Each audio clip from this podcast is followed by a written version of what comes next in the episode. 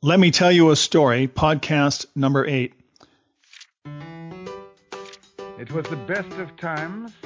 It was the worst of times. Call me Ishmael. It was the age of wisdom. Some years It was ago, the age of never mind It is a how truth long universally we acknowledged. Have a That little Christmas bit of without money. the You don't know about me without you. Welcome to Let Me Tell You a Story with hosts Steve and Becky Lyle. Settle back into your seat, step onto your favorite fitness machine, or lace up your walking shoes and enjoy stories from a variety of genres and authors. Hi, this is Steve. Hi, this is Becky. Welcome to Let Me Tell You a Story.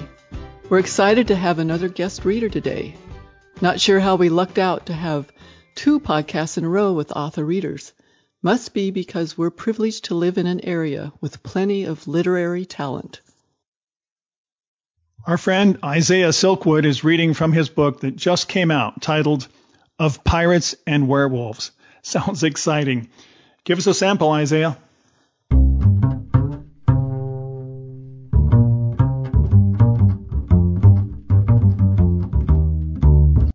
Hey guys, thanks for having me.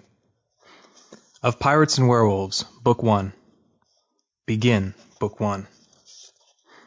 Chapter 1 Fisheye, captain of the Runt Skimmer, squinted against the hurricane's torrent as he pulled on his oar, knowing, even in the face of danger, all was well now that he had secured his greatest treasure. Or had he? Captain Fisheye scanned the prow of the rowboat for the small chest of black gold, a mere seven ounces of the precious mineral traded for the value of a four-masted ship and her crew.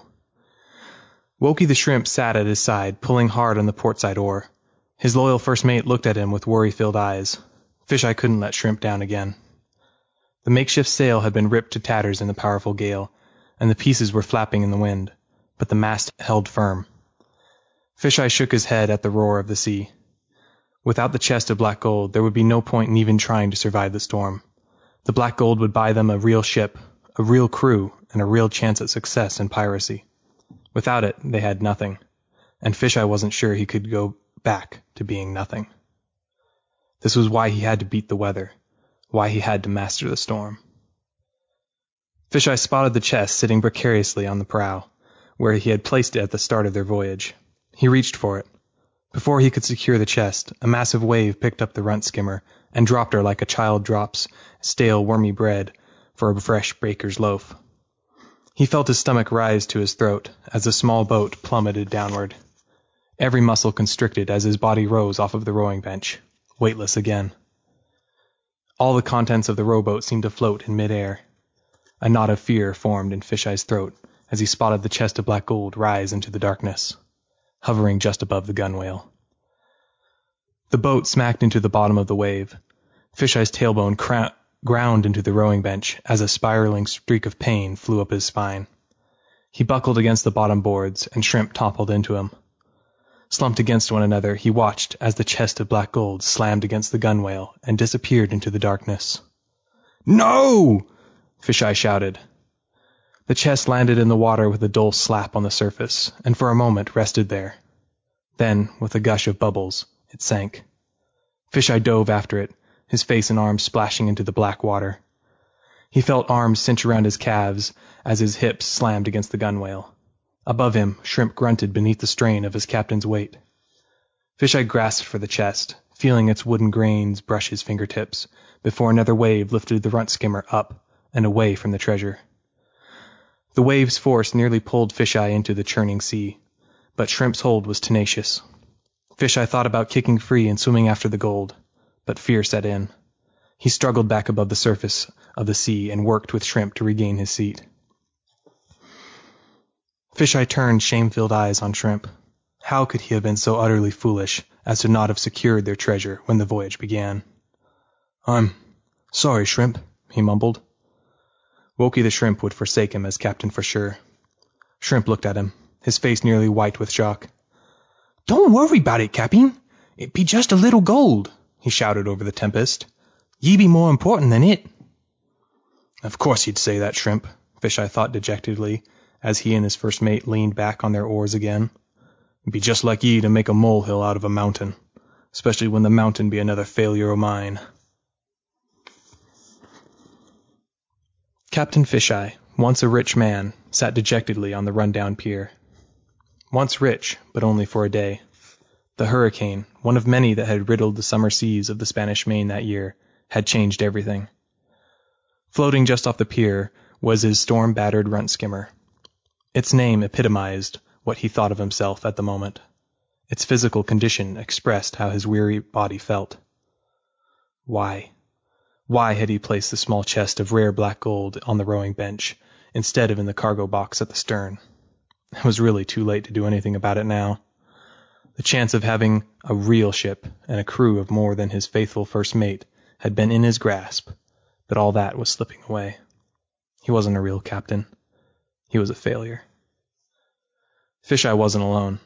Several men, all failures for even being there, sat on and near the docks of Hechos es Nuevos, a small island en route from the West Indies to the British colonies, but much nearer the West Indies. Though Nuevos had a good cove, the island was not large enough to support a significant population. Most good sailors avoided it, except when they wanted to restock their liquor supplies, or sell some.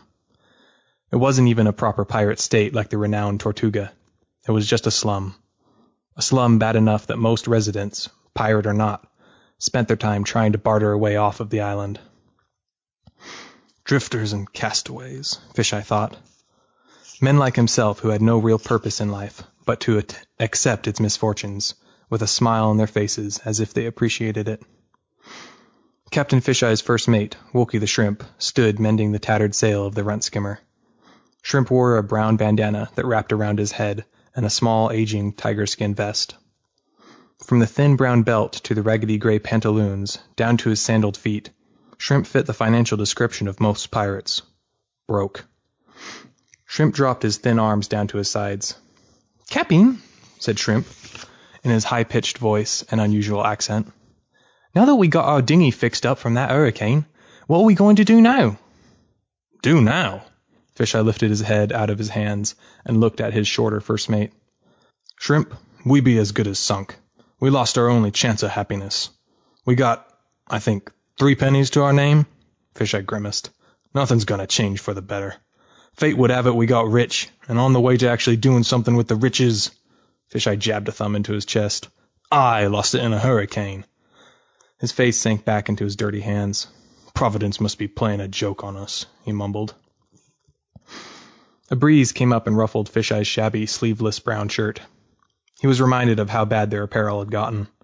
From the waist down, Fisheye's gray pantaloons were just as bad as Shrimp's, if not more heavily patched at the knees. He wore the same type of shoddy sandals. Wrapped around Fisheye's head was a light blue bandana, and sitting atop was his black tricorn hat.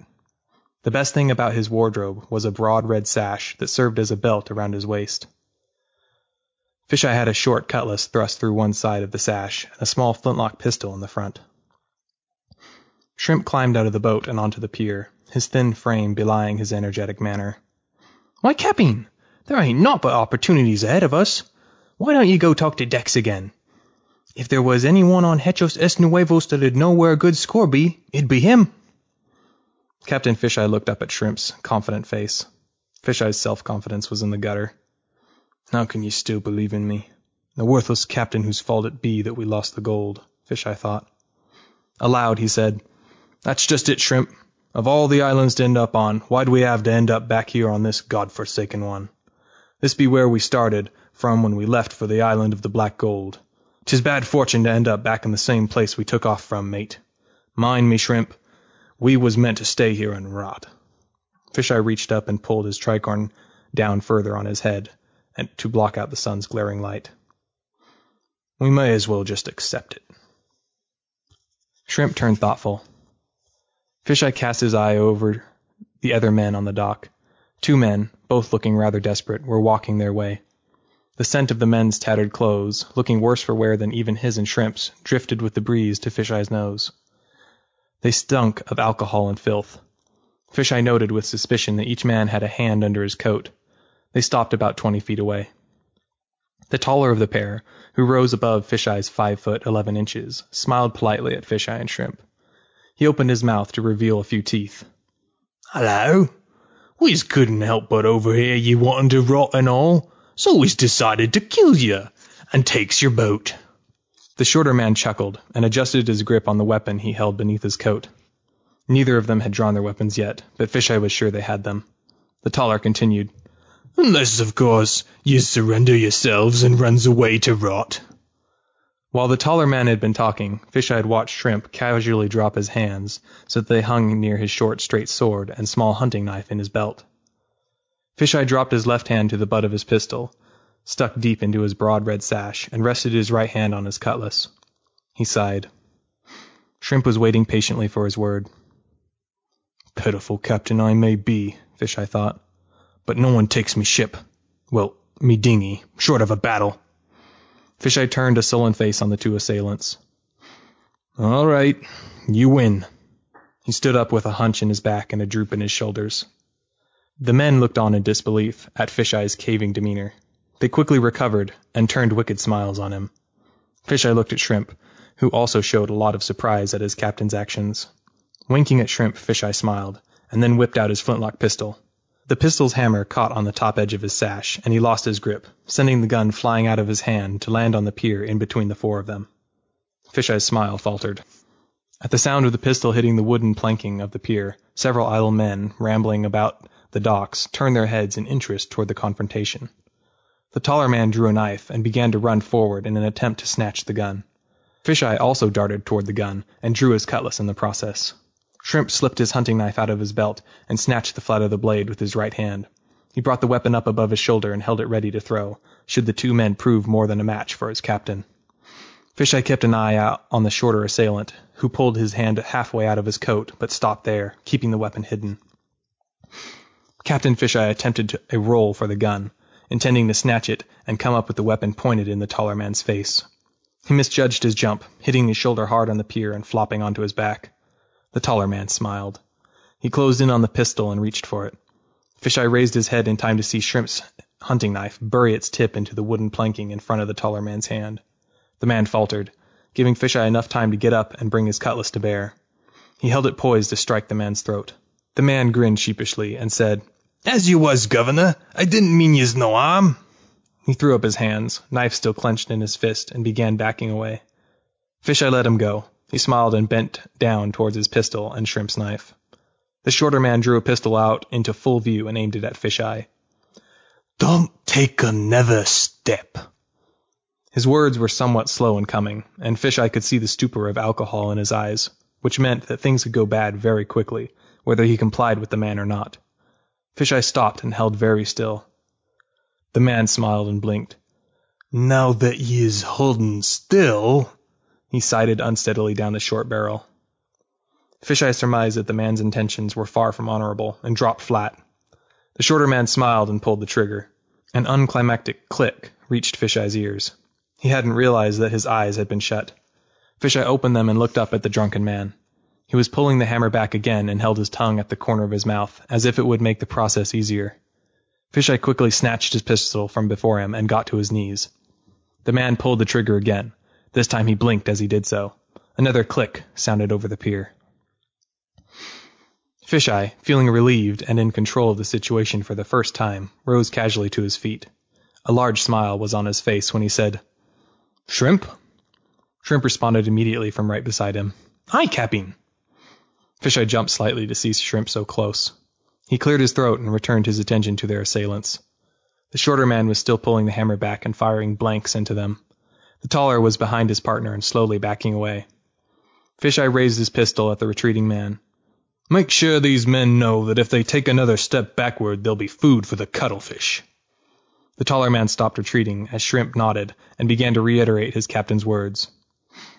Hold it there, mate, or the captain will fill you full of lead, and he actually remembers to load his weapon.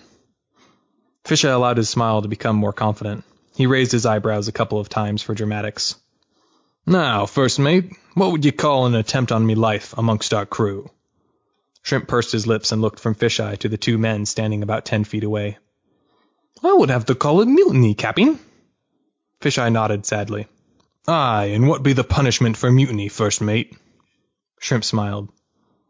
Oh, I know, Captain. It be death by walking the plank, or being marooned, or being hanged.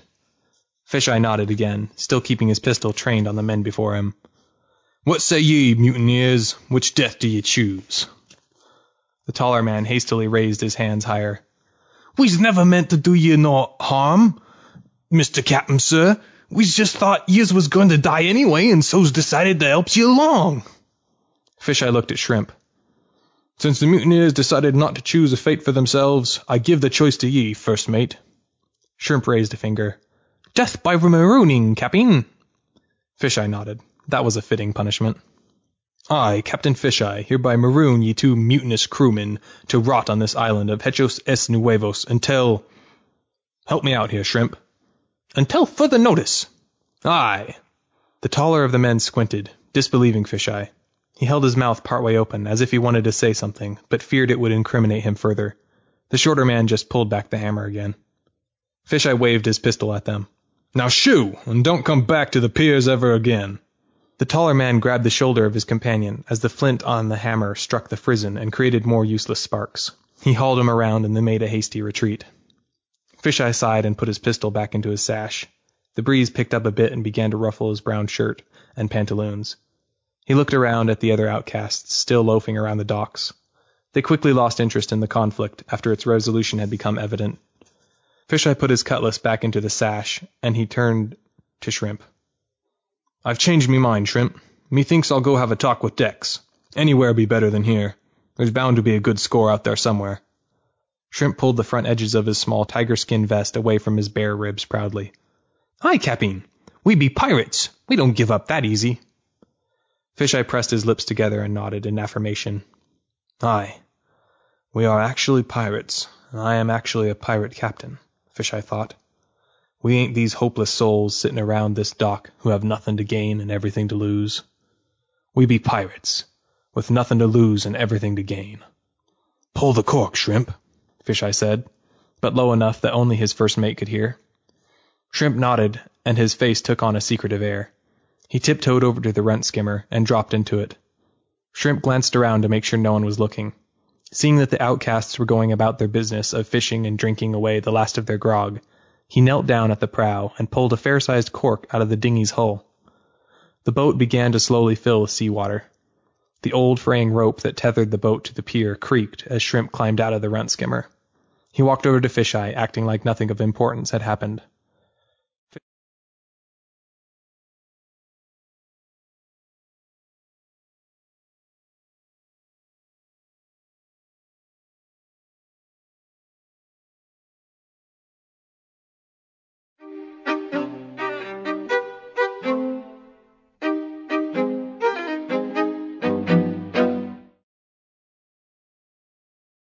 Come in after his. I think what you had was good enough there. Okay. That's sufficient.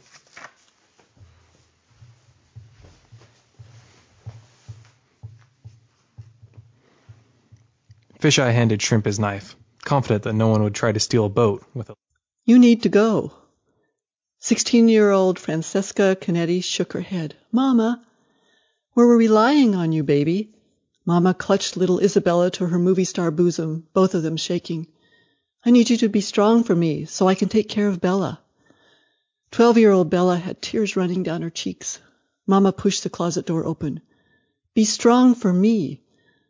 Uncle Benny had shown up ten minutes ago. The look on his face made Francisca pull Isabella from the upstairs landing into Mama and Daddy's closet. Mama had been in there already. Go, Francesca. Franny's nightgown floated to her knees as she stood. Her legs wobbled, her spindly teenage knees knocked together, but she made it to the open double doors of her parents' bedroom. The shouting grew louder. Uncle Benny's voice was brittle, and Franny could picture his big cheeks jiggling as he yelled. Benito! No, Capo, do not do this. We have no choice. Her father's voice was subdued, but still full of an authority which demanded respect and obedience, despite the fact his reputation alone commanded it. The decision is made, Figlio. Franny stopped at the top of the stairs. Her feet sank into satiny carpet, and she gripped the mahogany rail. She should go back and tell Mama and Isabella everything was fine.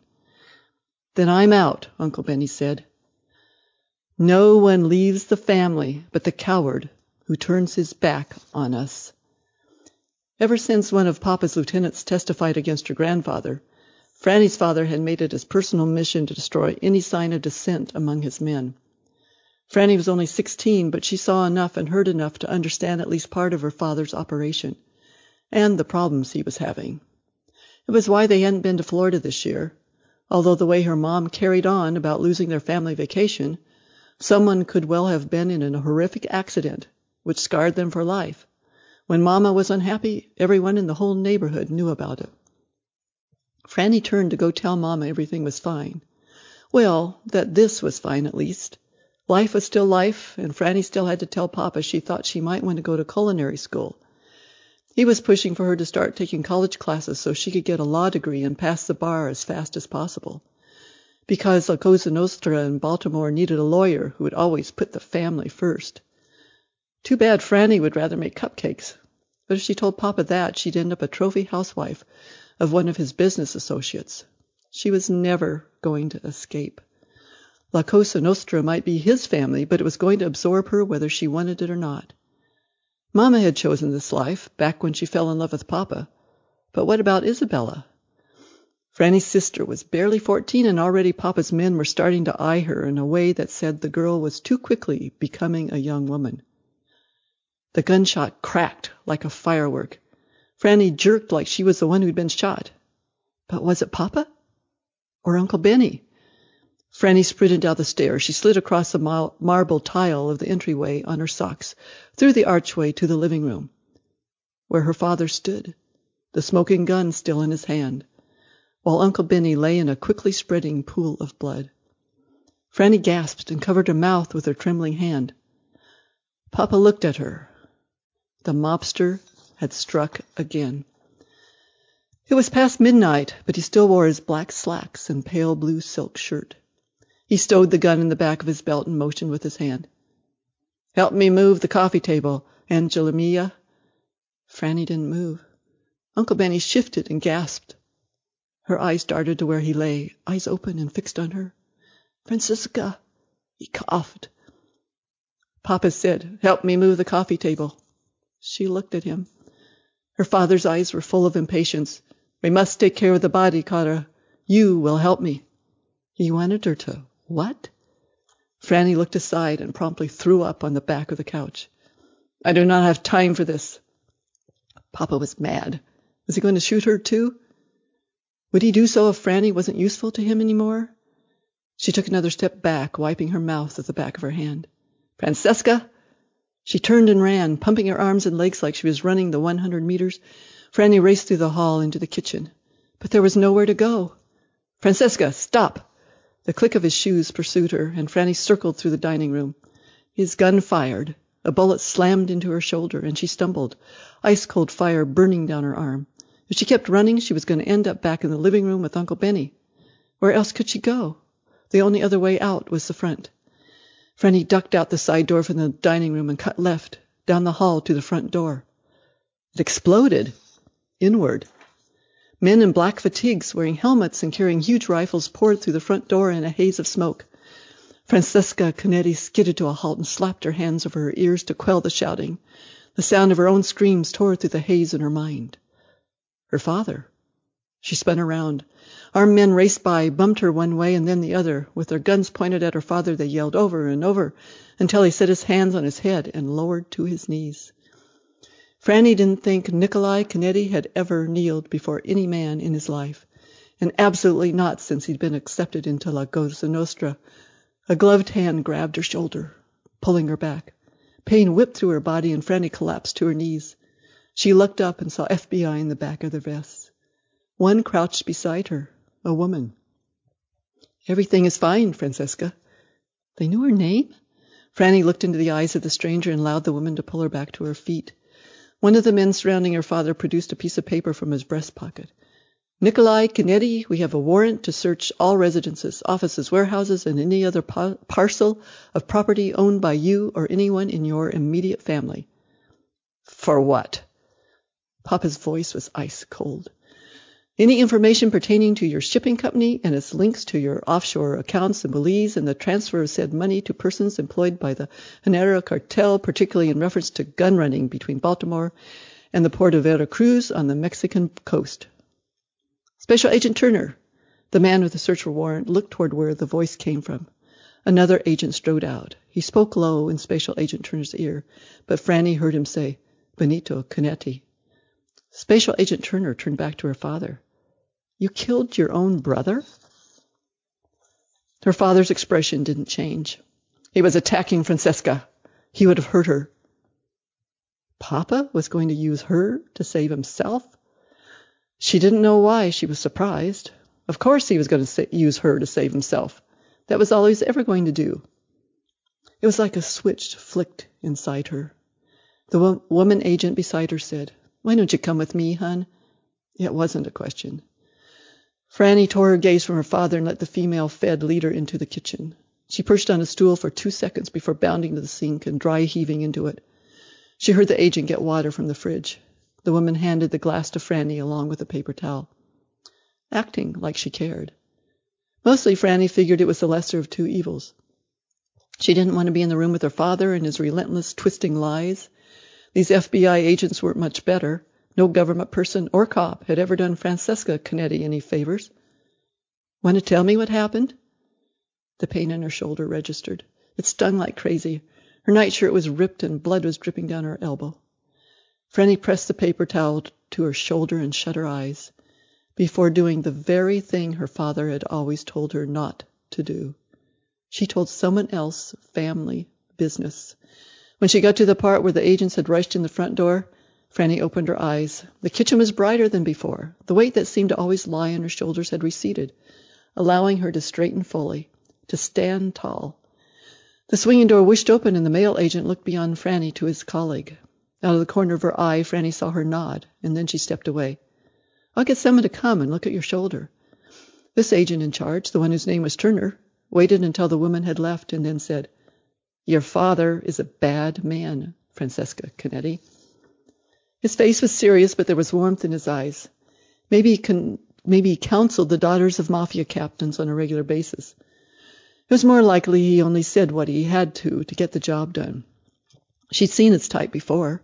All this man wanted was to see her father in jail. He didn't care at all about what would become of Mama and Izzy. What were they going to do when they found Mama and Izzy in the closet? What if they hurt them on accident? Franny ran for the stairs. The agent caught her, his thick arm banding around her waist. Let me go. You're not leaving. Stop struggling or you'll hurt yourself more. I have to get them. They're upstairs in the closet. He set her down, but didn't let her go. Your mother and sister?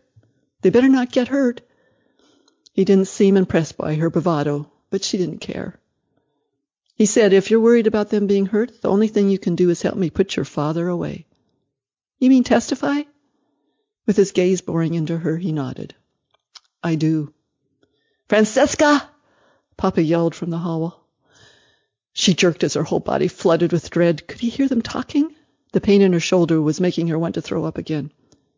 Look at me, the agent said. Don't worry about him. Focus on me. I. Francesca, you betray me and you are dead. She couldn't move. She shouldn't have told them what happened. It wouldn't do any good. She was never going to escape Papa in his reach. The agent said, Francesca, you won't be able to protect me. He'll kill all of us. You have to trust me. This is what we do. We keep people safe. People like you. Franny bit, bit down on her back teeth. Because it serves your purpose. No, because it keeps guns out of the hands of kids trying to prove themselves by shooting other kids. It gets drugs off the streets, and it's going to keep your father's lieutenants from destroying any more lives. Maybe I'm not that honorable. She tried to be a good Catholic, but she was never going to be good. Franny would always be stained by who she was. The kitchen door whooshed again, and Mama and Izzy were ushered in by two agents. Special Turn- Agent Turner looked starstruck, even if he'd known who Mama was. That happened a lot when Mama entered a room. Franny knew why. She'd seen the movies Mama made, or Mama starred in during the 60s and 70s. Mama had been all about bringing back the golden days of Hollywood, and she still dressed like a starlet. Mama froze. Oh no.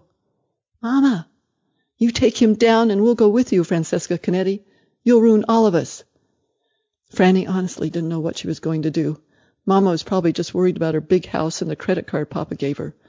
All she did was troll high-end boutiques and take trips up to New York to buy even more stuff. Special Agent Turner said, All you've got to do is trust me. I'll keep you all safe. He really looked like he believed it. Your testimony could mean the difference between being free of this life and living forever under his thumb. Maybe I want this life. Franny lifted her chin. You don't know me. We've been watching you for weeks, Francesca. A girl who gives her lunch to the sixth grader who lives in a trailer with her druggy mom and who volunteers in a rescue shelter and bakes cupcakes for the residents of a senior center does not belong here. Her mom opened her mouth to say something, but Papa's shout cut her off. Francesca! She lifted her chin. Okay, I'll testify.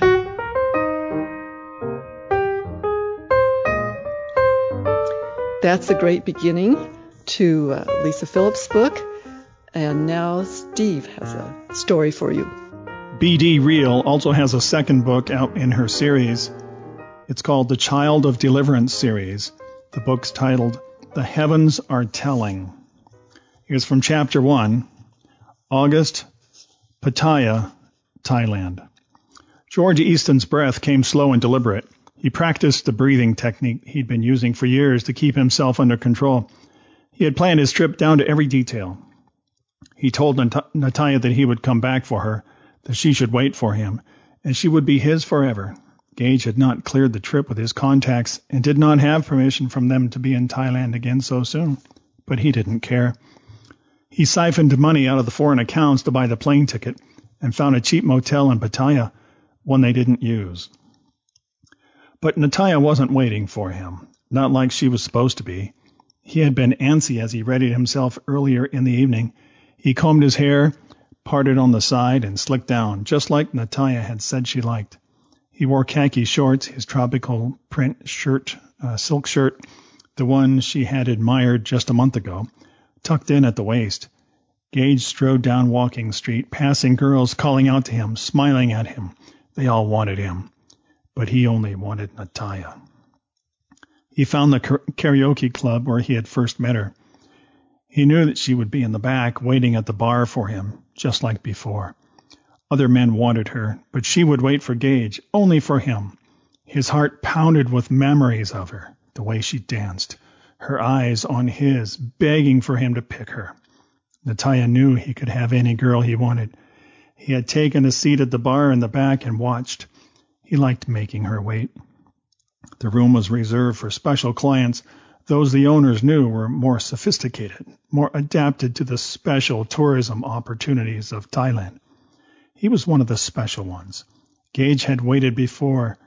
Uh, he gave in to the longing in her eyes, her longing for him. He had enjoyed making her work for his attention. When he finally waved her over, she came running, anxious to be with him. They left quickly, and after their night together, she smiled at him and asked if he would come back to the bar. He had fidgeted through meetings all day in anticipating in anticipation of meeting her. Again and again, for the next week of his business trip, he had returned and taken her with him. She had waited for him, been as anxious for him as he was for her. He had asked her to go home with him, but she, she said she would need time to prepare. Gage had promised to return, and now he had.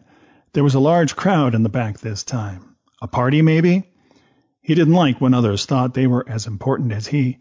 Maybe the karaoke manager, Lock Lee, was running a special. Gage didn't like it. He spotted Natalia instantly. Her beautiful dark hair streaked with blonde and red highlights, her lovely figure encased in the tight dress he had asked her to buy. It physically hurt to look upon her beauty. His body reacted instantly. He needed her. Gage took a trembling step toward Natalia, but stopped cold. Natalia wasn't waiting for him. She was standing close to another man, nodding as he spoke with her. Who does he think he is, talking to my girl? Gage shook with rage when the man grasped her elbow. He hated the thought of another man's hands on her and watched in fury as she was led to Lock Lee. The manager accepted a wad of bills that was stuffed in his hands and waved Natalia and the other man away. The slut. Gage's lips tightened, his cheeks burned, his anger had always blurred his vision red, and now the bar patrons blended together in a dizzying whir of disjointed activity. Gage tried to follow Natalia and the man, but the crowd was thick. The music was pounding so loudly it seemed to form an, form an impenetrable wall around him. Helpless to catch up, he watched as they slipped out through a back door and onto the street. Gone. Gage waited for them all night. At the bar where girls he didn't care about tried to join him, he sat and stewed, swirling whiskey, at least he thought it was whiskey, round and round in his glass. Girl after girl approached him, asked him to play a game, offered to join him in a drink or dance for him. Couldn't they see that he didn't want them? He only wanted Natalia, his beautiful Natalia. His eyes blurred with angry tears as he imagined her in his bed.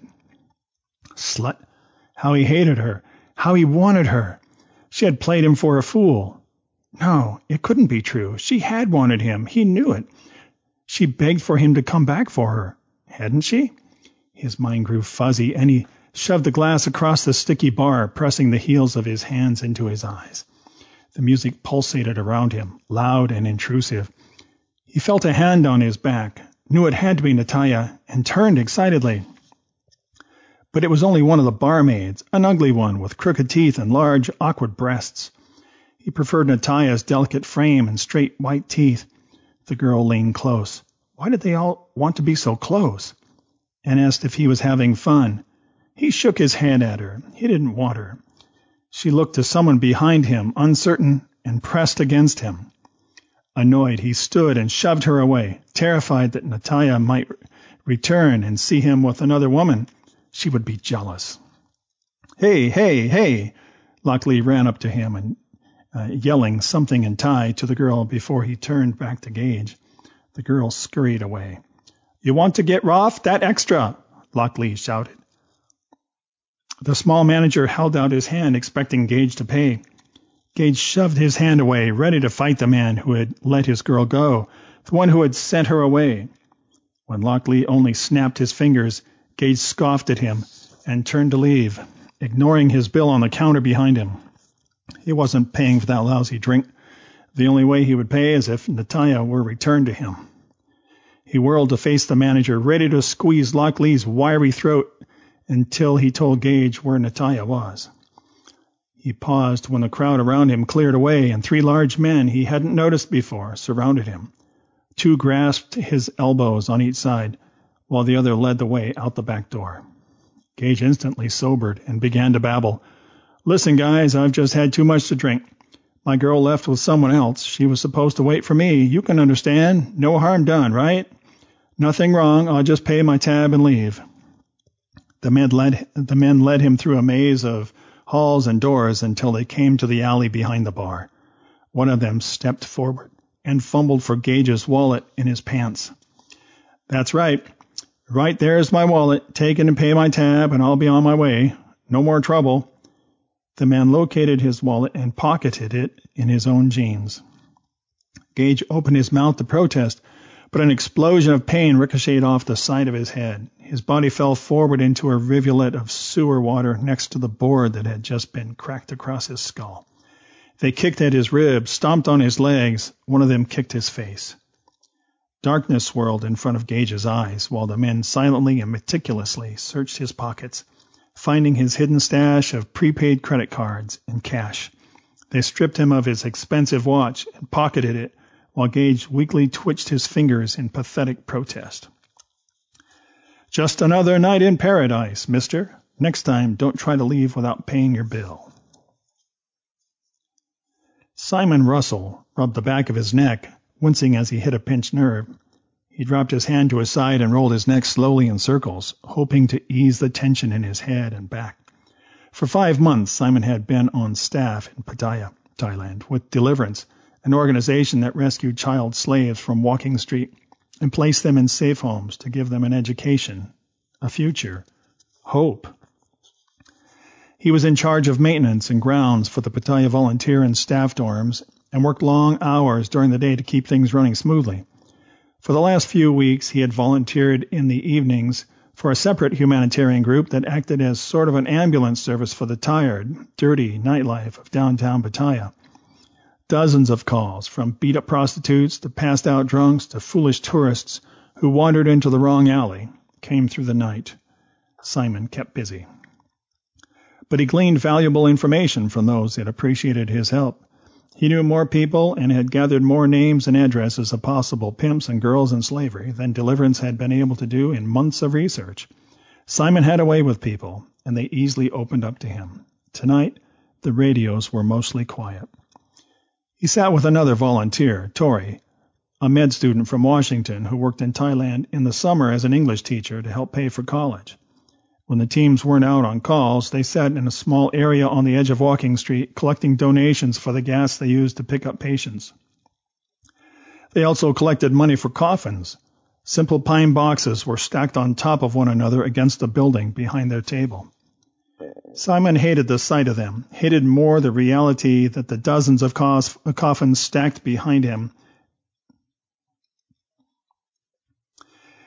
Simon hated the sight of them, hated more the reality that dozens of coffins stacked behind him would go fast over the next week.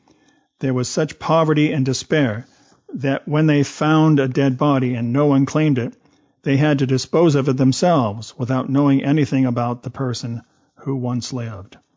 Simon desperately wanted everyone, even the pimps and traffickers, to know about God and His saving grace. How different the world would be if everyone knew, if everyone believed. He knew that laws were easily broken, morals could not be legislated.